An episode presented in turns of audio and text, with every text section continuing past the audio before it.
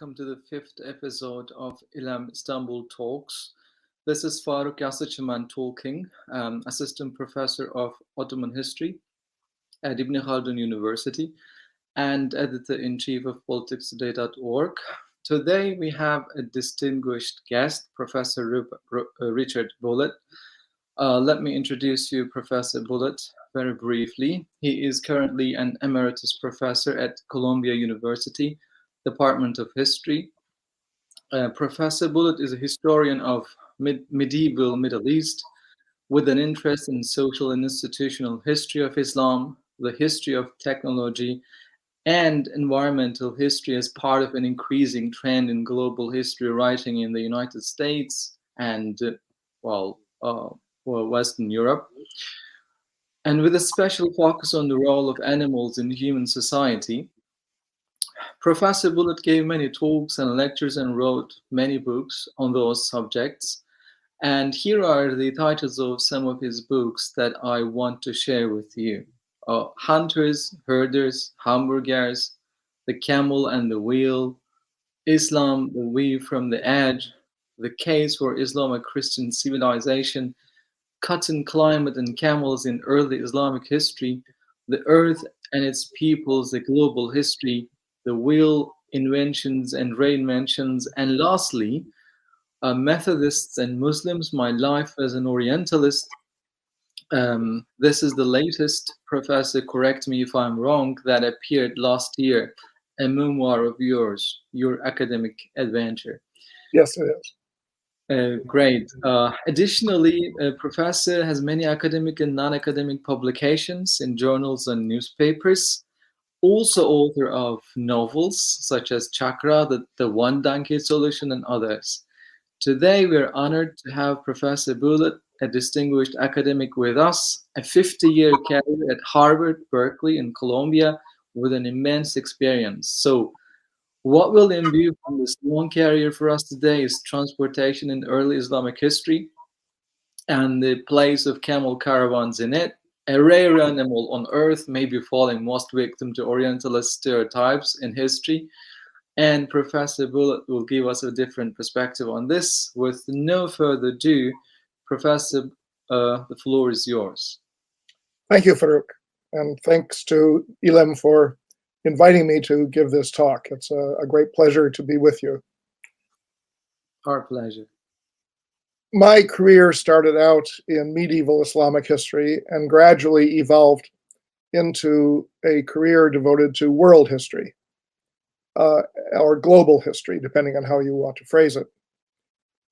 A basic principle of world history that I rely on is the idea that every human society has a has an energy profile. That is to say, you can list the forms of energy that are exploited within that society. And you can give a, a priority to which ones are more important and which ones are less important. From the earliest period, uh, clearly human muscle power was the primary form of energy that people had. Uh, at a certain point, they begin to have fire, and so they can uh, use the energy of fire. They have the kinetic energy of running water uh, in rivers, so they can move things on rivers, and they can use wind power um, to move things over uh, lakes and oceans. Animal power comes next, and animal power has been um, a constant uh, really from about um, oh, 4000 BC uh, until now, although much less important now than it once was. And uh, the uh, importance of animal power um, varies according to what the, uh, the, the uses are and uh, what society um, uh, involves itself with with the animals.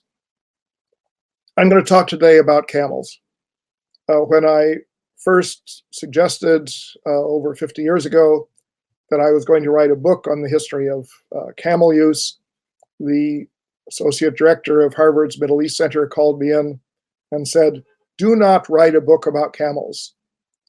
And he said, I said, why? And he said, well, because it's a stereotype and people in the area resent being associated with camels. And um, they will resent you if you if you study camels. So I left his office absolutely determined to write a book on camels because I thought that these were um, ridiculous uh, limitations. As it turned out, the book I wrote, The Camel and the Wheel, um, came to be broadly accepted for its uh, thesis that uh, camel transport replaced wheel transport through the Middle East uh, sometime in the early centuries of the Common Era, before the rise of Islam. But then I got more interested in the specific issue of, uh, of, of the camel caravan and how it, how it functioned.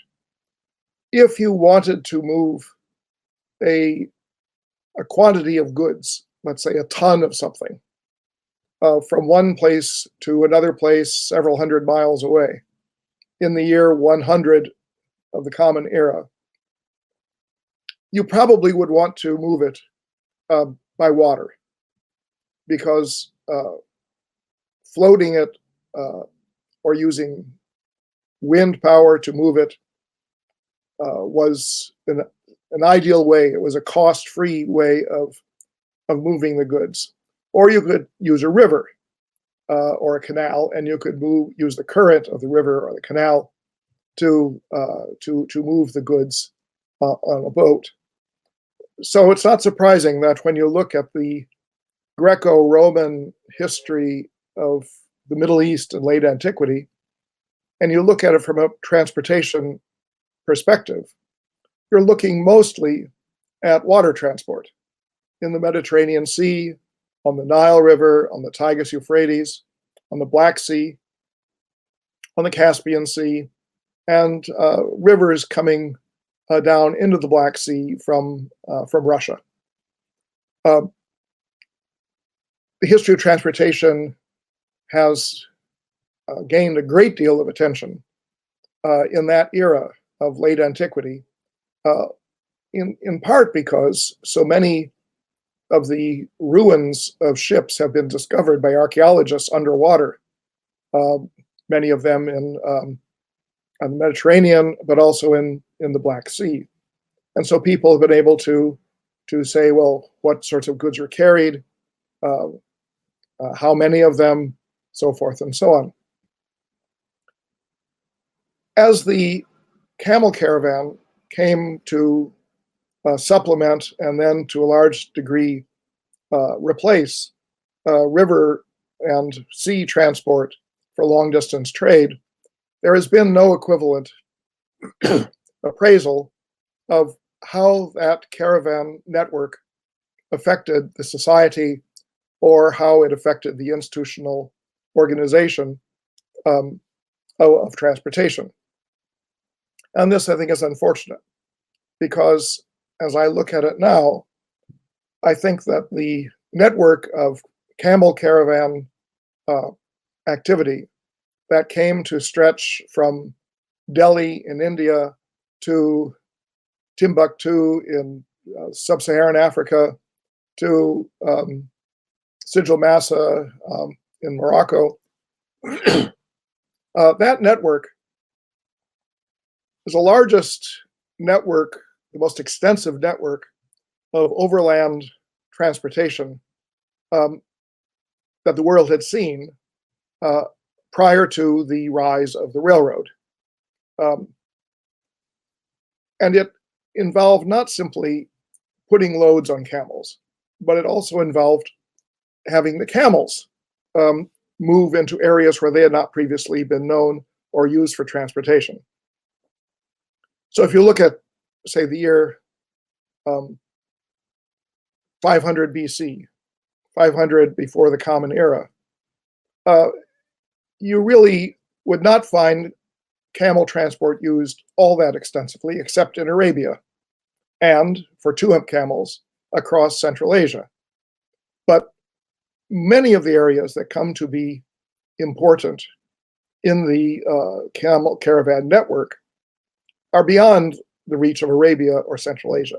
They include uh, one-hump camels, uh, move into Iran, to southern Afghanistan, to Pakistan, to northwest India, uh, and westward they move across Roman uh, North Africa, and then so- south of Sahara, uh, the camel uh, availability of camels moves across the highland areas from Darfur across to the Hoggar and uh, other highland air parts of the Sahara Desert. Now, this extension of the availability of camels uh, was no accident. Indeed, it probably could be compared to the Europeans bringing horses to the Western Hemisphere, that they changed the society in many ways simply by bringing an animal that had uh, uh, characteristics that no existing animal uh, had uh, into the North and South American areas. The camel uh, we take for granted, but we've never really had a geography that tells us when camels reached into um, areas that extended so far eastward from Arabia, where they are native, and so far westward uh, across to the Atlantic Ocean. But it does not appear that that extension eastward began substantially before the rise of Islam. Uh, so that, let's say, under the uh, Sassanid Empire in, in Persia, you did have some use of one hump camels by the time of the Arab conquest. But they were mostly animals that were raised in Iraq, uh, in the desert lands of Iraq. There were little evidence of camel breeding being done on the Iranian plateau area. Um, and an area that today, uh, for example, uh, is completely populated by one hump camels, Turkmenistan, was at that time occupied by two hump camels, which are much more uh, resistant to cold because Turkmenistan is uh, much farther north than uh, the Arabian Peninsula. Now, as the camels became broadly available, what were their advantages? Well, when you look at the energy profile and you look at animal energy or human energy, muscle power, uh, you think of the cost in terms of uh, food and water and shelter, um, because you can only work uh, to a certain degree before you need to replenish the source of the energy. So if you wanted to carry a large quantity of goods from, let us say, um, northeast Iran to Baghdad, um, there are no rivers that you can follow. There's no sea route. Uh, you have to carry things overland. If you were to carry them overland using humans carrying goods themselves, either backpacks or carrying them on their heads, or possibly uh, carrying a litter with goods on top of it, you would quickly find that the need for food and water for the human porters uh, was so extensive that you couldn't carry very much because you had to have food and water.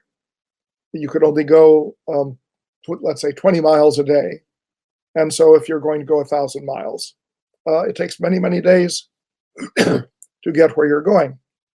So when you had people who were simply carrying goods um, on their backs, uh, the, the logic is that they would carry very small amounts of very high value goods, like uh, gemstones uh, from Afghanistan, like lap, lapis lazuli, for example, that we know was used in uh, in ancient Iraq, uh, or they might carry carry pearls from the Persian Gulf eastward. Um, but you wouldn't carry things that weighed very much because the value of the goods would be um, overwhelmed by the cost of the food and water that you need to have for the porters. If you replace them with donkeys, uh, it does not improve things very much. A donkey does not carry a great deal more than a human being does.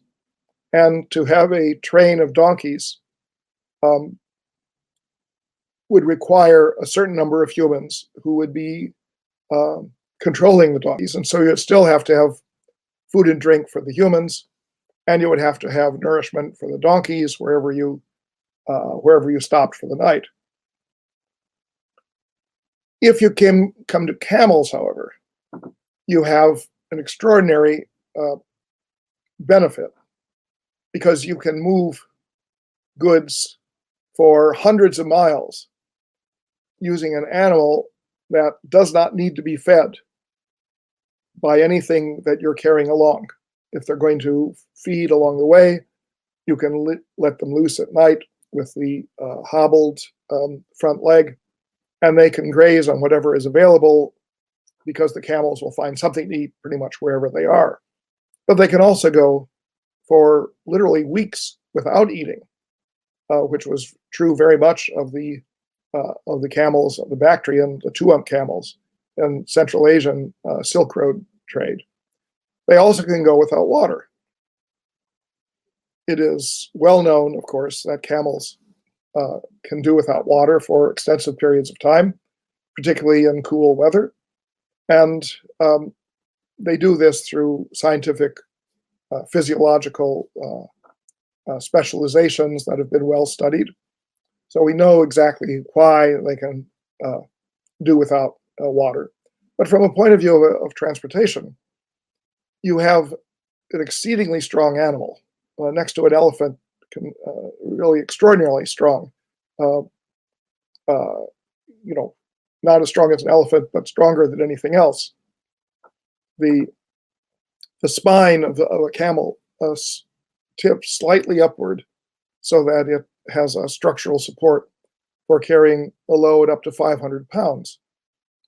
Well, um, if you can move 500 pounds of goods from uh, one place to a, a, far distant place, let's say a, a, thousand miles away, and you move them at 20 miles a day, and you don't have to feed or water the animals uh, beyond uh, occasional uh, opportunities, you have essentially a cost free transportation system. Um, there was actually a study done by a professor at Pennsylvania University and some colleagues in Pakistan of the budget for um, using camels in southern Pakistan. This was done in the 1990s.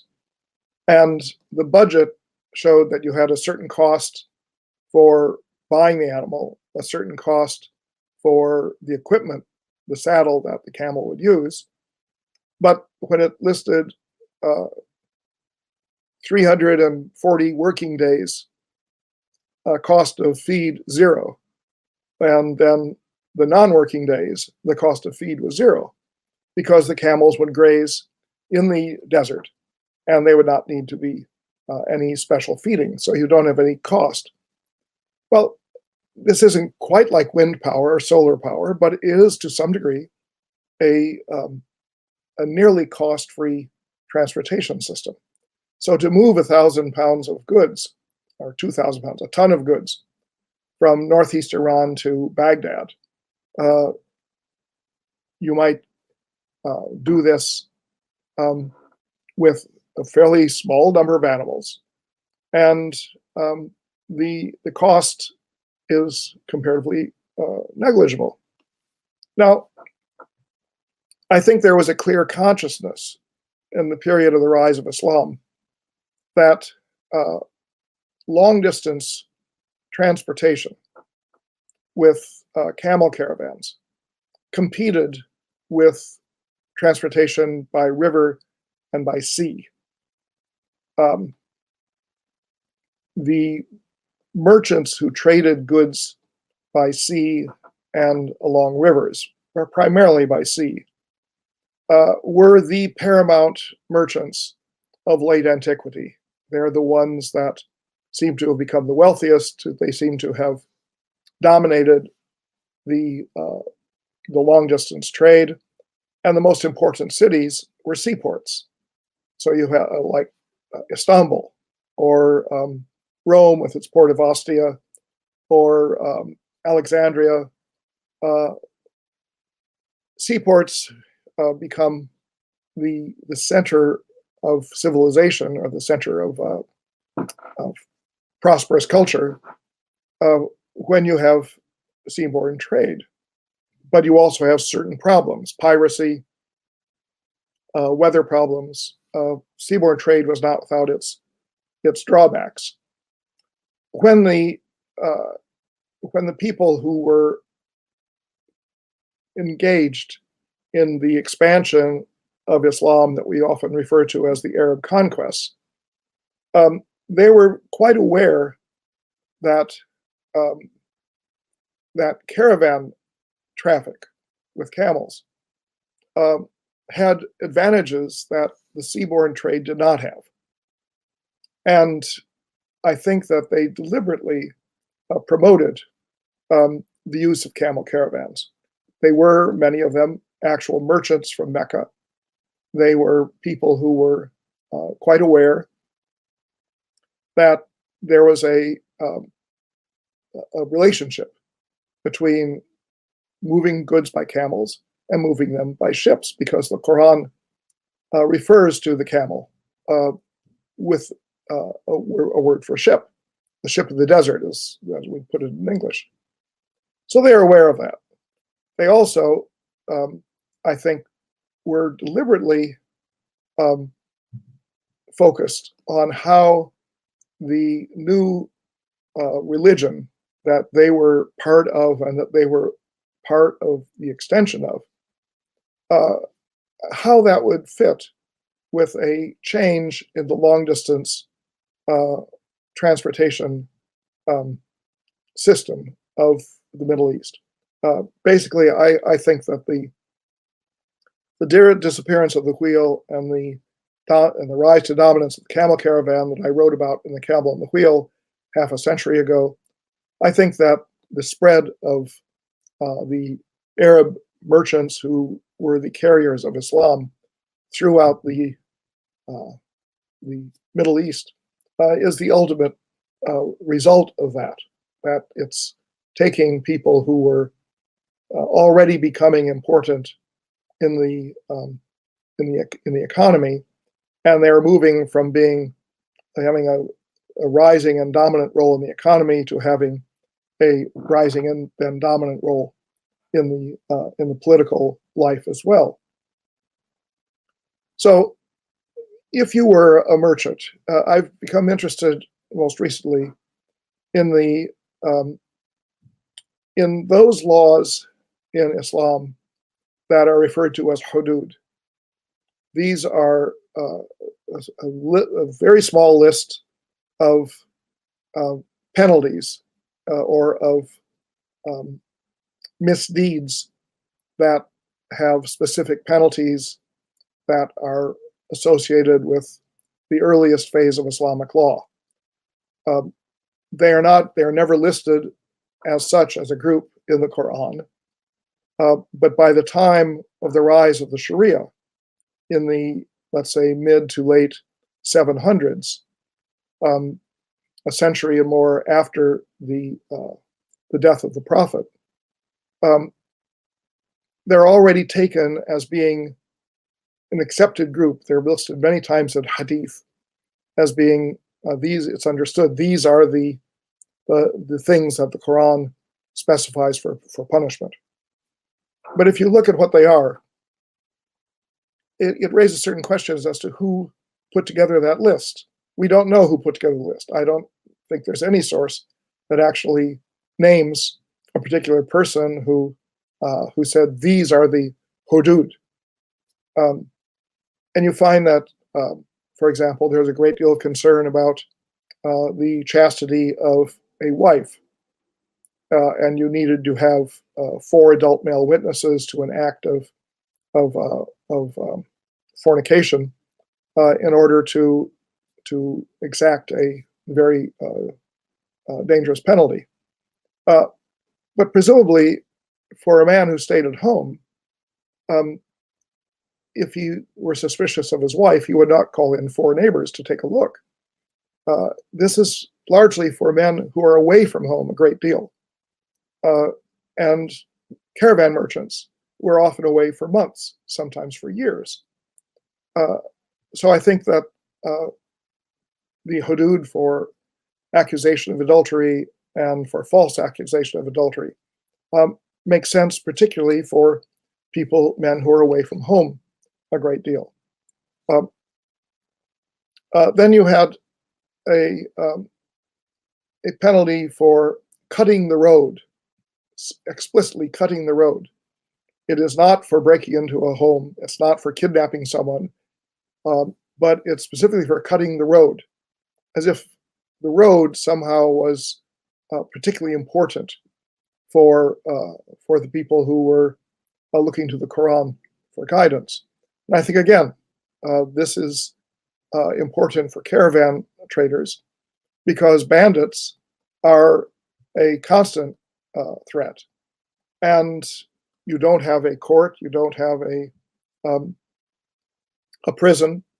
Uh, if there are bandits who cut the road, they need to be dealt with when they are found. You cannot simply let them go. So that fits. And you can go through the list of hudud and find uh, ways in which they uh, that they suggest that this may be a code of law that originates from the Quran, but is specifically present in the mind of long distant uh, long distance uh, caravan merchants.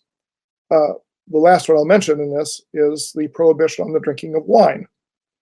This is uh, nowhere near the, the scale of penalty uh, that you would have for cutting the road or for uh, adultery, but nevertheless, it is listed as one of the hudud. And yet, it is not um, that clear in the Quranic passages uh, exactly what constitutes uh, the penalty of uh, of drinking wine. Public humiliation is what develops in the form of flogging. But I think it's I'm, I'm increasingly a, of the opinion that the specifying of wine was a commercial act supported within Quranic verse, uh, but it was a commercial act by merchants who were competing with seaborne transport. If you wanted to move wine, um, you mostly moved it in large ceramic jars called amphorae. Um, the, the number of amphorae, you could pack hundreds of them into a boat. And when you got to the other end, you drank the wine and you simply uh, cast aside the amphora because it was uh, a cheap ceramic vessel. And when we find un- underwater uh, ships, cargoes, we'll often find you know dozens and dozens of amphorae, and they were used primarily to carry wine. And so, uh, a city like Rome or um, a, a, river city uh, like um, uh, Arles in the um, in France would have whole piles of broken amphorae from the wine trade. And the wine merchants became very wealthy. But you cannot carry liquids very well by camel caravan. I think that this is um, fairly apparent uh, in that we have no images um, from the Islamic period that show uh, camel caravans loaded with amphorae. Uh, you could use animal skins to carry a liquid, but skins, of course, have the problem that they uh, they will leak if they're not carefully handled.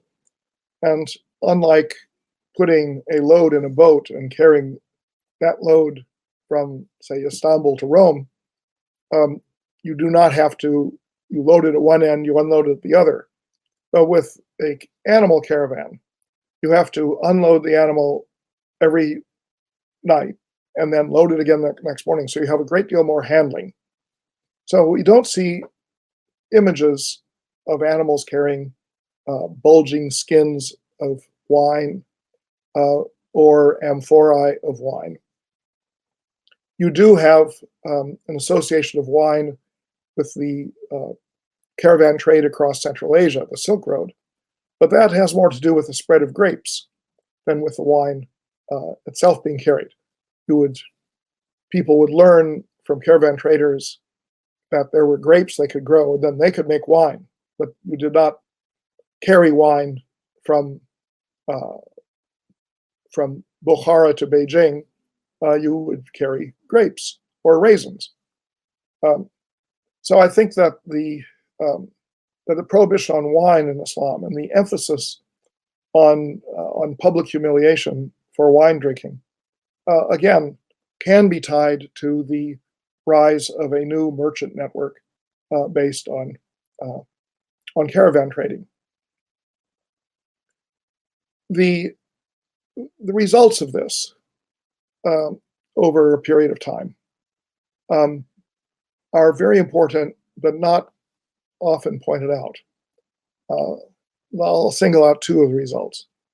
Uh, the first of them is that inland cities away from seaports become important in the early Islamic period and moving forward to a degree that they never had before, while seaports uh, have their importance shrink, so that Alexandria dwindles while Cairo grows. Uh, in Tunisia, Kairouan, an inland city, becomes the main center of, uh, of uh, Muslim uh, governance. Uh, further west, you have in Algeria of Tahert, Morocco, you have Massa, inland cities known for their involvement with caravan trading, whereas the, the port cities um, become less and less important. Uh, as you go uh, eastward, the most important cities of Iran, in many cases, uh, are inland cities. Um, uh, you do, in fact, Iran has very few uh, port cities. So that when you have cities that grow from maybe 10,000 at the time of the Arab uh, conquest of Iran to 100 to 200,000 uh, 200 years later, as happened with Ray, as happened with Nishapur, as happened with um, uh, certain other cities, Yazd, Kashan um, you realize that uh, these inland cities, uh, which become very important culturally and very important commercially, could not sustain that if they did not have a cheap mode of transportation that would allow you to have an interchange uh, across uh, very large distances that were not accessible by water transport.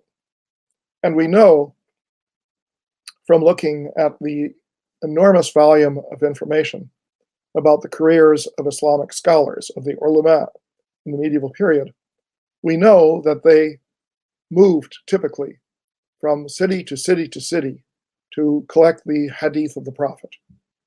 Um, but when you look at the routes they follow, uh, these are overland routes, um, often through uh, rather barren stretches of territory.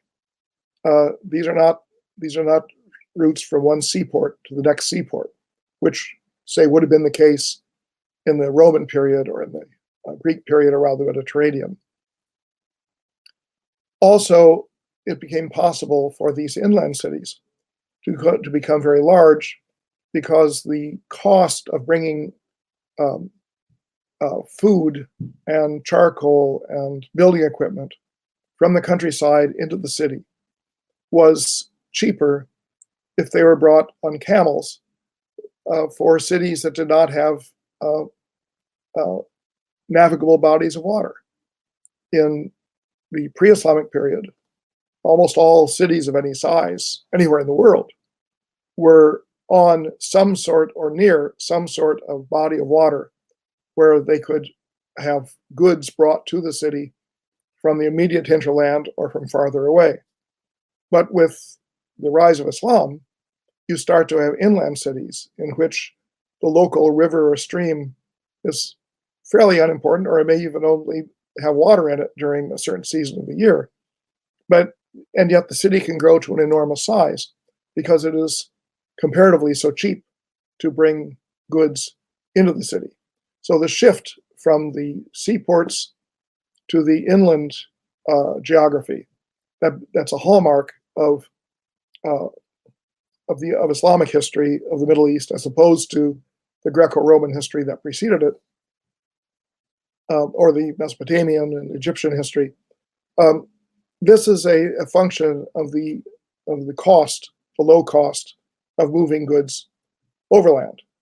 Now, a second consequence that uh, I don't think has been uh, attended to enough is that the only way this system works, the camel caravan system, is if the camels are raised um, in a countryside that does not have any other uh, productive purpose. Whether it's a desert or semi desert, um, doesn't make much difference. The camels will find something to eat wherever they are.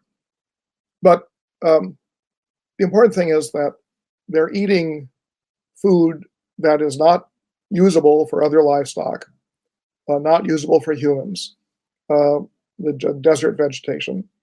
They're grazing over very large territories of land that would not be usable for other animals. And if you don't have that kind of, of grazing situation, that kind of breeding situation, uh, then the camel caravan system doesn't work.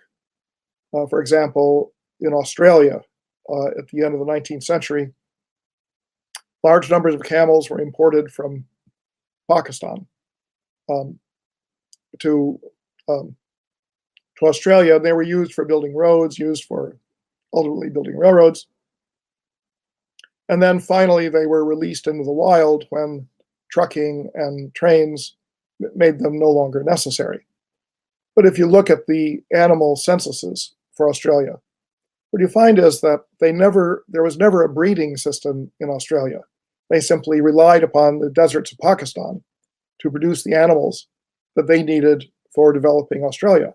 Only after the camels were released into the wild did they multiply on their own and become one of the world's larger populations of, uh, of um, feral camels, um, the world's largest uh, population of feral camels. So you needed to have people who would be willing to breed the camels and live in a very uh, materially deprived environment, whether a desert or um, semi-desert. Um, you had to have those people because your transportation system depended upon the animals that they produced. What this meant was that the, the Islamic civilization that develops um, not only uh, incorporates uh, animal breeding tribes, but it depends upon them. You had to have Arab tribes or Baluchi tribes or Turkmen tribes. You had to have the people who would live uh, in the desert and produce the animals that would uh, that would service this long distance trade. And it's it's extraordinary. Uh, as an author of a world history textbook, um, through a number of author meetings with uh, publishers, I've discovered that there's an aversion in many quarters to using the word tribe to refer to a, uh, a kin related uh, ethnic group, uh, whatever you want to call it. Uh, some people feel that tribe deprives a group of of uh, kind of the status of being a nation or being a people. In sub-Saharan Africa, in uh, North and South America, tribe is thought of as somehow a term used by European colonialists to uh, to demean uh, indigenous peoples who now want to be considered to be nations or peoples uh, and so on. And the same thing is true to some degree in other parts of the world. You also have anthropologists who have complained that uh, the term tribe is a demeaning um, uh, Orientalist term.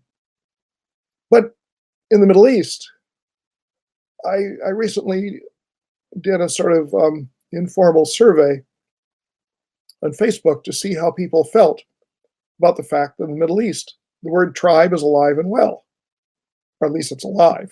Uh, tribalism is not very attractive, but um, even though the word is often used. But people would say, well, there's what's wrong with the tribe? Uh, uh, Kabila, good Arabic term. What, there's nothing wrong with that word. And I think it's partly because the the society that the uh, that the Muslims built in the Middle East after the rise of Islam um, integrated uh, people who were marginalized in other parts of the world as somehow more primitive or um, less able than settled people. Uh, they, in other parts of the world, uh, animal breeders were often marginalized, whereas here in the Islamic world, they were really central. And there was no shame about talking about a tribal dynasty or a um, or uh, the importance of a person's uh, tribal background. So I think that there are. Um, this is one of the residues that that continues. That um, this is a society that um, has accepted a great diversity of people of very different levels of um, of economic activity and um, and social uh, organization, uh, from the highest levels in great capital cities like uh, Cairo or Baghdad or Nishapur or Istanbul, uh, to um, to tribes people who who live uh, who live in the countryside. Um, and the idea that the that the tribes people are they might be hard to control and certainly governments over time would have to work from time to time to to assert their their uh, their interest on, over the tribal people and sometimes the tribal people would win in that confrontation. But by and large they become accepted as part of the society. So i think that um, those are just two of the um, of the examples that of how the caravan network that comes into being um, uh, creates a broader society, whether at the urban level down to the tribal level, uh, that that works and is integrated in a way that you would not find in Europe or East Asia. Uh, that this is a particular aspect of the uh, of the developments in early uh, in early Islam. So I think perhaps I'll uh, I'll stop here, Faruk, and um, um, give you or others a chance to uh, to raise issues. Thank you for this very interesting uh, talk, Professor. Um, uh, well, personally, I was astonished to see how capable the camels as animals were in well facilitating cost-effective transportation. And these are opening ways to some other changes in the past and, and i'm very much interested with that part. Uh, well first of all there's an anecdote that i want to uh, well ask actually. In while i remember while reading fernand braudel's book on uh, memory and the mediterranean um, there, there is one word. It's not verbatim what he wrote. It's my rough, very rough translation. He says, in the roots of Islam, there are deserts and caravans and a long history behind. But Islam means more. It means lands captured easily by Arab horsemen and camel riders. Um, so is it, it, was there any link between your interest in um, camel caravans and Fernand Braudel's um, this assessment? Uh, I just wondered that as an anecdote first.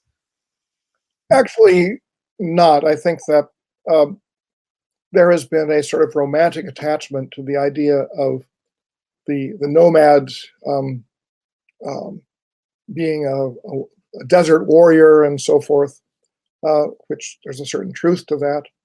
But in terms of the um, of the relationship to the uh, to the rise of Islam, um, it appears that the uh, there was a certain mobility that the camel gave that helped, uh, for example, move an army from Syria across to Iraq or vice versa. But when it came to to actual combat, uh, normally a rider who who had come by a camel um, would get off the camel and get on a horse for battle. Uh, horses um, were a more effective uh, battlefield instrument. Camels could carry their equipment, however, and that was um, important, not simply for carrying equipment to the battle, but one of the most important economic impacts of the rise of Islam had to do with the uh, with the uh, ghanima, with the loot, the booty that was taken away from the battle by the winners, distributing that uh, tangible booty uh, among the people who had fought was a very important aspect of the uh, of the Arab conquests because um, because the um, um, the, the division of that loot among the warriors gave warriors the impetus, the desire to continue on to the next battle. But what would happen? You fought in a battle, battle's over. Now you, your share is that you have, uh, you have a, uh, a slave woman, you have four goats, and you have two swords that you picked up. That you, that's your share. But what do you do with those? Um, in order to uh, basically, those had to be turned into money. So you would have to have um, people who would come with their camels that could load up all this stuff, uh, pay the person a limited amount of money uh, for his share of the loot, then carry the loot off to a city where it could be sold for a higher amount of money.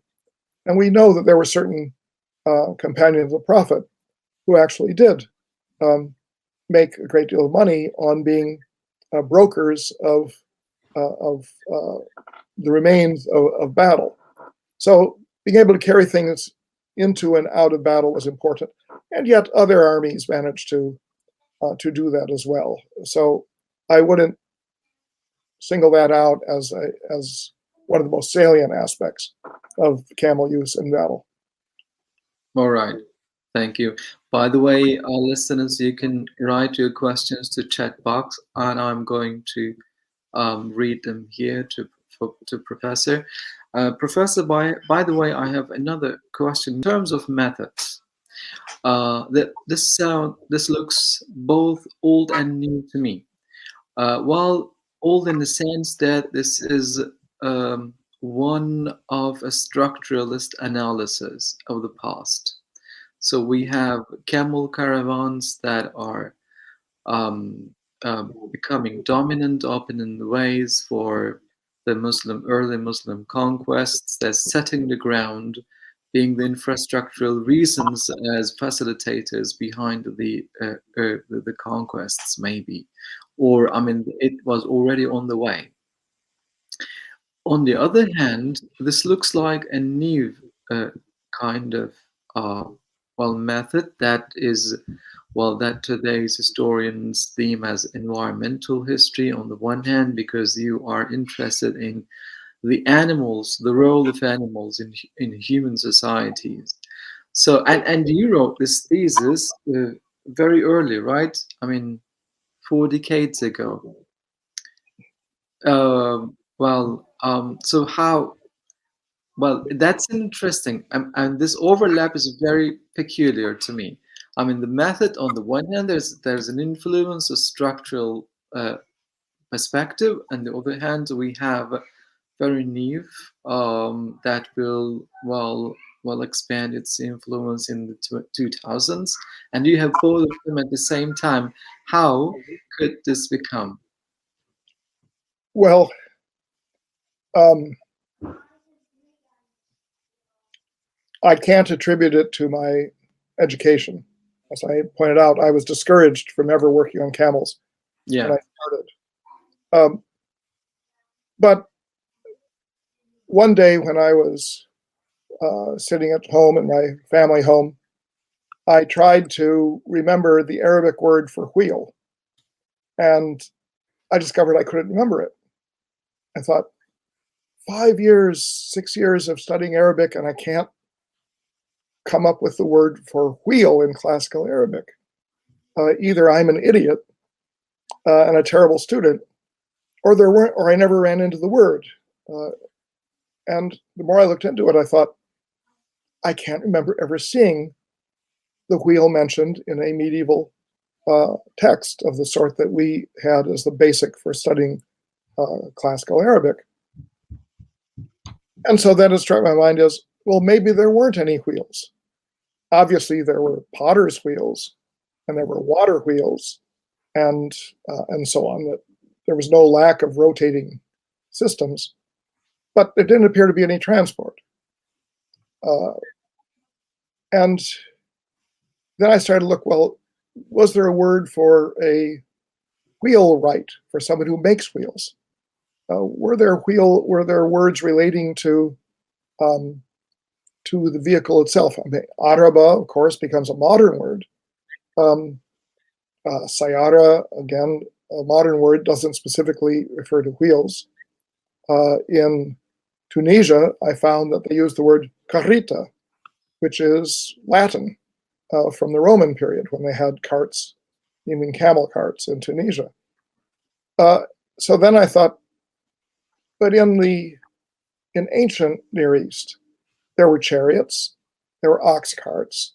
We have pictures of them. We have texts that refer to them. So where did all the chariots and all the ox carts go? And I concluded that they disappeared. And I wondered why they disappeared. Uh, interestingly, I many years later I found a little article in the Encyclopedia of Islam where Maxime Rodinson had said, "It's curious that all the wheels seem to be disappeared. Somebody should look into that." But he didn't look into it, so it was left for me to look into it. And I found that I could only explain the disappearance of the wheel by the rise of camel caravans, and that required a reconstruction of the history of camels, which, since they do not read or write, uh, that that history was a history, a history of technology. You had images, but those images, the, the way you determined how the camel was used was by the design of the saddles that were put on the camels. So I had to get into the history of technology and the uh, the history of animals. You know, why, when did camels become uh, become a domestic animal. And then, of course, that extended into the Sahara Desert on in the west and off into Central Asia uh, and uh, as far as the frontier of China in the east. So my my my historical method, if there is such a thing for me, is to think of problems that nobody's thought of and then try and solve them. And this was sort of the first of a, of a number that I that I went through of something striking me as being peculiar that needed explanation. Now, the fact that uh, that the technology of camels and the, of camel saddles and the technology of wheeled vehicles and the, uh, the zoology of animal domestication and the animal husbandry, how animals are used, the fact that those have subsequently become important to the field at large was something I never would have anticipated at the time I started on these inquiries, which seemed to many people at that time to be very peculiar subjects to be addressing. But I think it's part of the growth of world history as a field of study.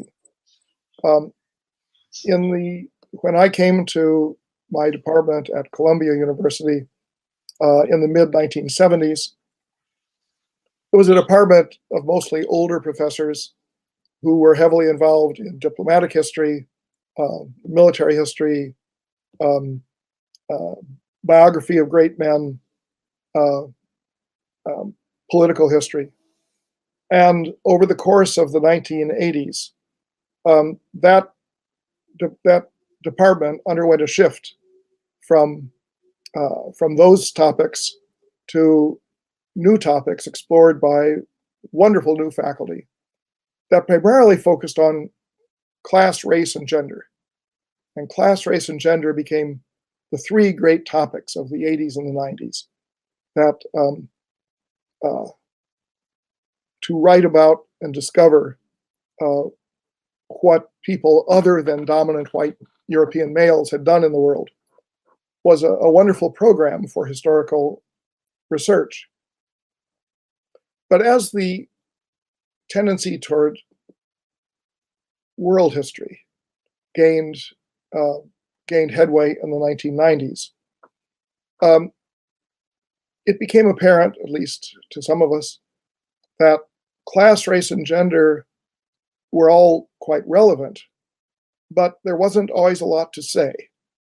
Um, uh, the upper class always abused the lower class. White people always abused the dark people. The men always abused the women.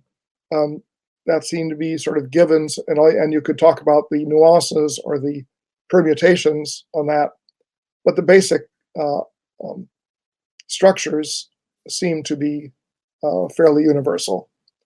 But when it came to material culture, that was different. You actually had major material differences. So that, um, uh, you know, I explore the material differences in terms of, uh, of animal breeding and in terms of transportation. But uh, there are many other material differences uh, as well.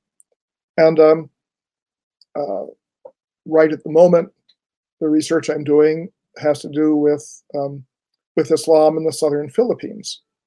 And before we started on this conversation today, I was writing about um, about the use of the viola in uh, the Sulu uh, archipelago of the southern Philippines, and how in the world did a European musical instrument come to the Philippines and get integrated into a society um, that uh, did not use uh, stringed instruments in its in its music before then. So when you look at the, the material goods, um, uh, there you have major differences from one society to another. Um, and that's the reason I started out by talking about uh, uh, energy profiles, because the way in which uh, societies exploit the energy uh, resources that they have is really very distinctive and worth looking into more. I my own feeling has been that, um, uh, with all due respect to the Marxist tradition of organizing the world according to means of production and a uh, sequence of, um, you know, from slavery to feudalism to um, uh, capitalism to communism. Um, the classic economists of the 19th and uh, well, the late 18th and 19th century paid much more attention to industry, to producing goods, than they did to moving goods. And I think that um, in some ways, if you look at the movement of goods as an industry, as opposed to simply the production of goods, you have other um, other modes of production that uh, that could be could be singled out, because if you produce goods, uh, the not the quantity of goods you produce is directly related to your market, to having consumers who people who want to use those goods. And that has to do with your ability to deliver those goods from your place of production to a place of consumption. But that's transportation. And transportation, you know, Adam Smith never talks about uh, transportation. Um, even the steamship was too, uh, you know, really wasn't quite there. for the next decade, you got steamships. Uh, Karl Marx didn't write much about railroads because they were just on their way during his heyday. But um, by the time you got to the Dow Jones Industrial Average, uh, at the uh, end of the 19th century. The initial listing uh, that Dow came up with of to give a sense of the market was a list of mostly um, railroads, um, means of transportation, not means of production. And then the transportation index was removed as a separate index from the industrial index. And so you now have a Dow Industrials and Dow Transportation. And if you look today, the Dow Transportation Index is still based primarily on transportation, whereas the industrial index now has conglomerates that, uh, like for example, Amazon, that both that don't do that much production, they do a lot of of distribution. And I think that um, that on the whole, the economic historians uh, need to look more at at distribution systems and the uh, the modes of transportation that they use in order to have a better um, picture of how the world becomes integrated uh, over a course of time. So today we have these issues of uh, of supply chain. That fundamentally, this is a transportation issue where you have these container ships lined up in San Diego, uh, you know, going out into the ocean. And um, I, I, think that the economic historians uh, need to look at the structures of, of distribution and the material side of transportation. Um, and the uh, uh, the social historians, I think, at least for the Islamic world, uh, need to look at the integration between levels of um, two different aspects of society. Uh, many years ago, in the, in the early 1970s, I taught for a couple of years at Berkeley. and I went to a conference at UCLA on nomadism. And it was a very eclectic uh, conference, nomadism being explained in the most uh, broad of terms. And um, there was one speaker who got up and talked about um, the success that Israel had had in settling its nomads. And um, and the reaction by the other people at the conference was really to condemn that. Say, why why do you have to settle the nomads? Why can't you simply bring services to them, educate them, give them health care, and let them continue their life? And um, um, and then some uh, some other people said, well, the thing about these settled nomads is when they settle down in a community, they don't keep it clean, they don't uh, maintain it, they don't thrive. And the whole question of whether uh, the animal-based economies um, uh, are passing away or should pass away, or um, or whether there is some fundamental injustice uh, that gets visited upon animal breeders um, uh, in some situations. Animals and transportation and material culture and use of energy. The, this is the thrust of where my thinking is now. And if it combines old ideas and new ideas, uh, Malash, I mean, this is this is just the way I think. Mm-hmm. So use the continuation uh, in the on the about the importance of transportation from the early Islamic history, maybe before that, uh, to nine, late 19th century, late 20th century. But uh, I mean, production is not something that is uh, wholly important. Uh, its transportation means a lot. So you're highlighting that. Is it the point that you? Uh, well, th- there's a concept that you're putting vis-a-vis Karl Marx's concept of mode of production. So you're translating is as mode of transportation. Uh, and uh, may I quote your words? Um, so you're saying, since recounting this history over four decades ago in The Camel and the Wheel, I've been disheartened that historians have not followed up on the idea that the Arab conquests were not the beginning but the culmination of a long-term shift in economic and political power toward camel pastoralists and caravan merchants. And this is not the one and only of its kind. So after well, 40 years have passed since you suggested uh, this this uh, thesis. Have you seen other such cases in history that having a bigger impact on one? It may be one animal or other factors that is uh, that is having such a grave impact because camel caravans, due to the very peculiar nature of camels as animals, had that feature. And this is very peculiar. And this happened on a geography where Islam expanded and grown, etc.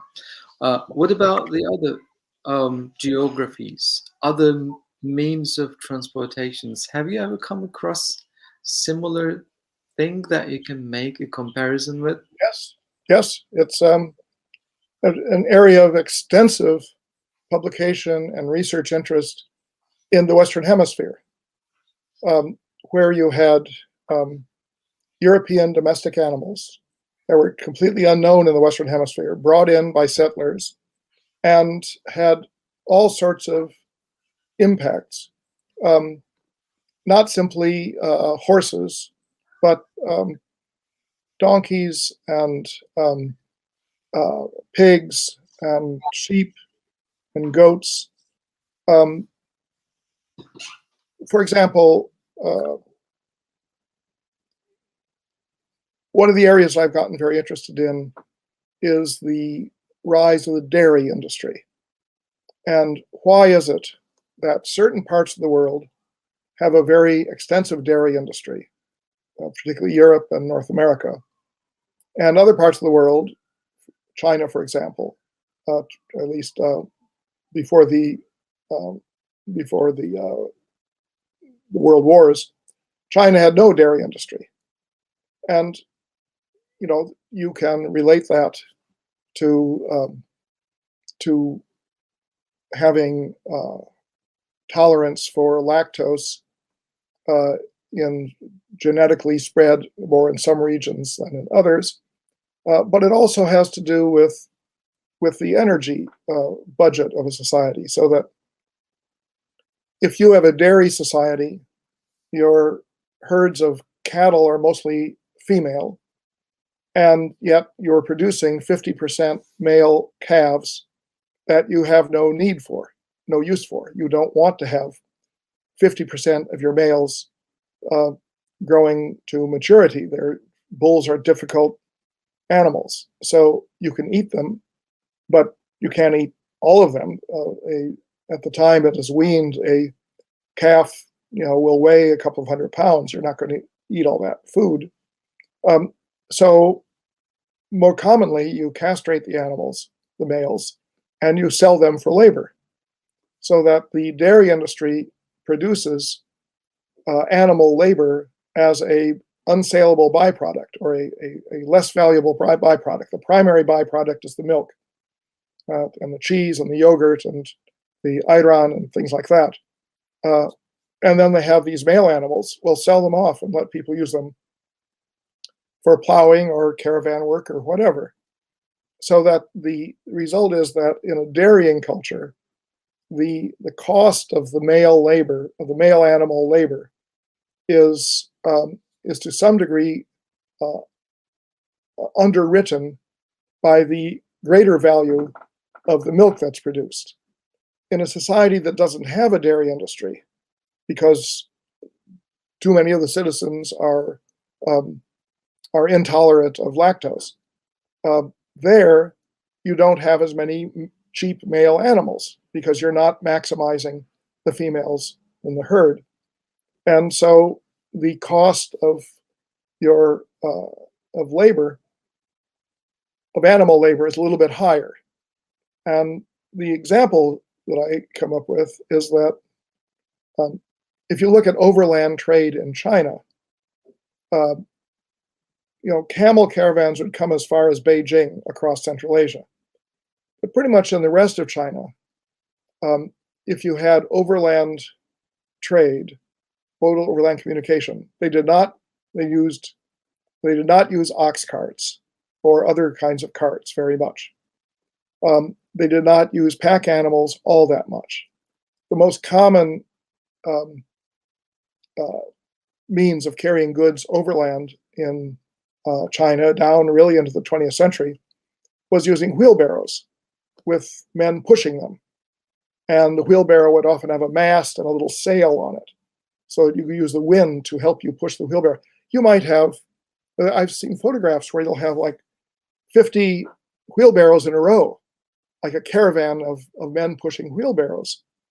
And I think that that's an indication that the cost of human labor was less than the cost of, uh, of animal labor because you did not have this cheap animal labor underwritten by, by the uh, dairy industry. Or you look at a place like Japan, which up until 1800 or so did not had almost no use of wheeled vehicles at all. Um, when you look at the at the main highways linking um, Kyoto and Edo, the cap, the two capitals, uh, one along the coast and one through the mountains, um, they don't use um, you know wheeled vehicles. There are no carts. There are no wagons. Uh, they carry either either men carry goods, um, or the uh, um, or, or the goods are carried on pack animals because the, the cost of human labor was cheaper than the cost of animal labor. One of the thing, the problem with wheeled vehicles, of course, is that you have to have a road, and building a road is expensive. Uh, there has been research published about uh, sub-Saharan Africa. Is it economically? This mostly uh, so early 20th century research, still in the colonial era. People say, is it better to continue having a row of porters carrying loads on their heads or to build a railroad? And they would conclude that the railroad will produce um, cheaper uh, prices um, in the marketplace because you'll move more goods faster at less expense. But the cost of building the railroad has to be amortized over that. And supposing you build a railroad and it doesn't carry enough passenger freight to underwrite the cost of the railroad. And so you have these people debating was it better just to continue to carry loads on their head or to build a railroad? Um, one thing they don't, they never seem to consider is what they did in Japan, which was that they built railroads that did not have locomotives. They built railroads in Japan and in Taiwan as a Japanese colony, in which they pushed the cars on the tracks. and Japan had 70 different push railroad stretches where um, you'd push to the top of the top of the hill and then you'd hop on and you'd ride down. And the interior of Taiwan, which was mostly jungle when the Japanese uh, occupied it, the interior was opened up, not by um, not by a cart path to carry jungle products to the seaport, but rather by push railroads, which were much cheaper to build. You did not have to have a the width of a cart. You could have a much you could have a narrow gauge uh, railroad, and the, the, the human labor was cheap um, because you did not have any cheap animal labor, but you did have cheap human labor. So I think that the that in broad sense, the history of transportation has to do with um, uh, not simply the cost of the the goods that you're delivering, but also the relative cost of using um, other other means. You know, it, there's so much room for a much more sophisticated world perspective on transportation history and the material underpinnings of transportation history. I, I, really feel that this is an area where uh, where historians will be able to work productively for uh, for a generation. Yeah. Um, thank you very much, Professor. Uh, very, I mean, very interesting talk. Um, uh, I, I, enjoyed a lot. Um, I'm sure um, listeners enjoyed that too. Um, thank you very much for this wonderful talk. Uh, and also, I wish uh, a good day to everyone and hope to see them in the next episode of ILEM Istanbul Talks. And thank you, Professor, again. Thank you, was a pleasure being here.